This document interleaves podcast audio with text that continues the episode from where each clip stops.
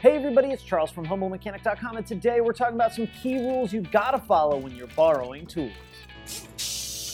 I think most of us have found ourselves in a position where we needed a tool, but we didn't have it. And that means we either have to buy it or borrow it. I have done my fair share of borrowing tools as well as loaning them out.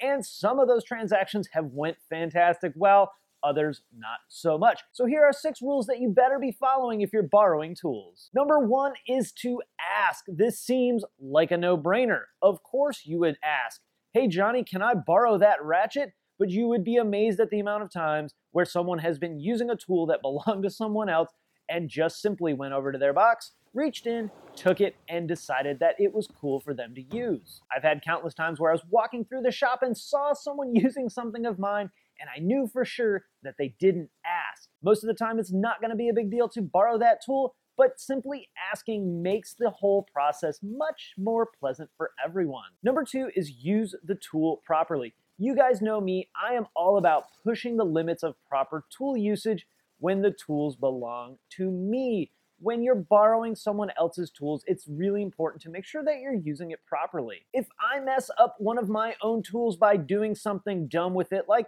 using my ratchet as a hammer, then that's my problem. But if you wreck one of the tools by using it improperly or doing something silly with it, you have just bought yourself and me a brand new tool. So be sure you're doing everything you possibly can to use the tool properly in the way that it was intended and try not to damage it. Number three is kind of like number one, where it sounds like a no brainer, yet here we are having the conversation bring the tool back when you are done with it. Like I mentioned, I've loaned out tons of tools, and there's not many more things frustrating than having to hunt down your own stuff in order to do a job when the rookie, apprentice, or even the journeyman threw it on their cart and left it overnight. Not only is that costing a professional technician time, which costs money, it's incredibly frustrating and makes me not want to loan tools to that person anymore. A lot of technicians have their tools in a very specific place, and if you put it in the wrong spot, they might get mad too. So it's always worth the ask of,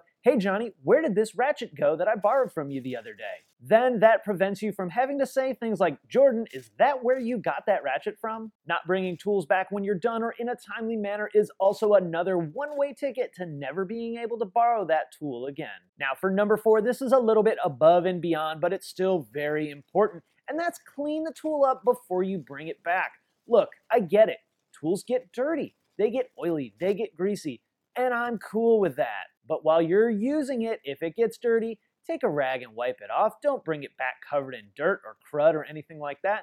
It's such a simple gesture and it helps out so much for that loaner loanee relationship. And if it's something high dollar like an electric tool or a diagnostic piece of equipment, make sure you do a really good job of cleaning your dirty fingerprints off of it as well. Number five might be the most serious one and the one that probably results in the most fighting in shops, and that's if you break the tool, make sure you fix it. I get it, broken tools are part of the game. I've broken tools from every brand of tool company that I've owned. So it happens, especially in the professional world.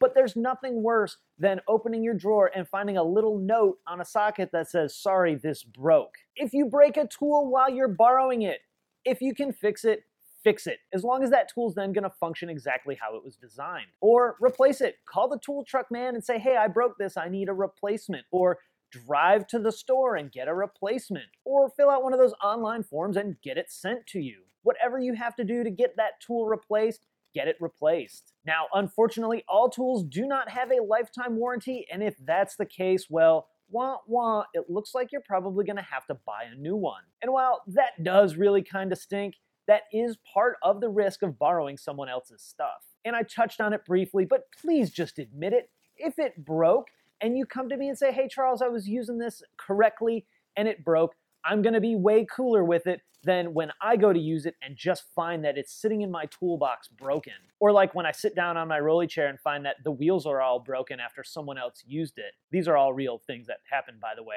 Fess up, admit that you broke it, figure out with the person you're borrowing tools from how to make it right, and move on. This is a much better solution than trying to hide it because no doubt the person you borrowed it from is gonna find out. And finally, number six, if you have to borrow it more than a few times, it's time to buy your own. My rule was always either two or three, depending on what kind of tool it was. After borrowing in that number of times, I would go ahead and buy my own. Some tools cost a stupid amount of money. As professionals, we rely on these tools to make our living and to fix cars for our customers. If you're borrowing a tool, it's because you don't have it and you need to either save time, create less work for yourself, or simply get the job done.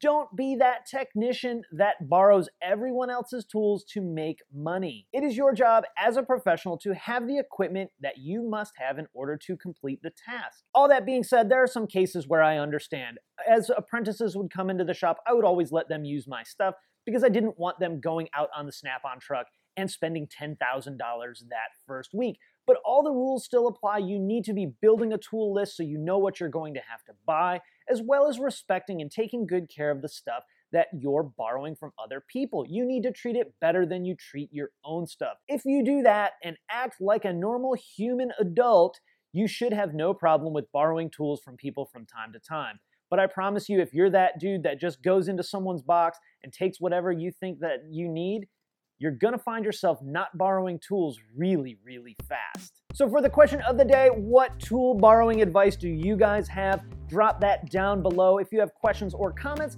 you know what to do. If you like the video, give it a thumbs up. Don't forget to subscribe and ding that notification bell. Also, mash that share button. You can also follow me on Facebook, Twitter, Instagram, and of course on Snapchat. All right, guys, thank you so much for watching. Happy tool loaning, happy tool borrowing, and I will see you next time.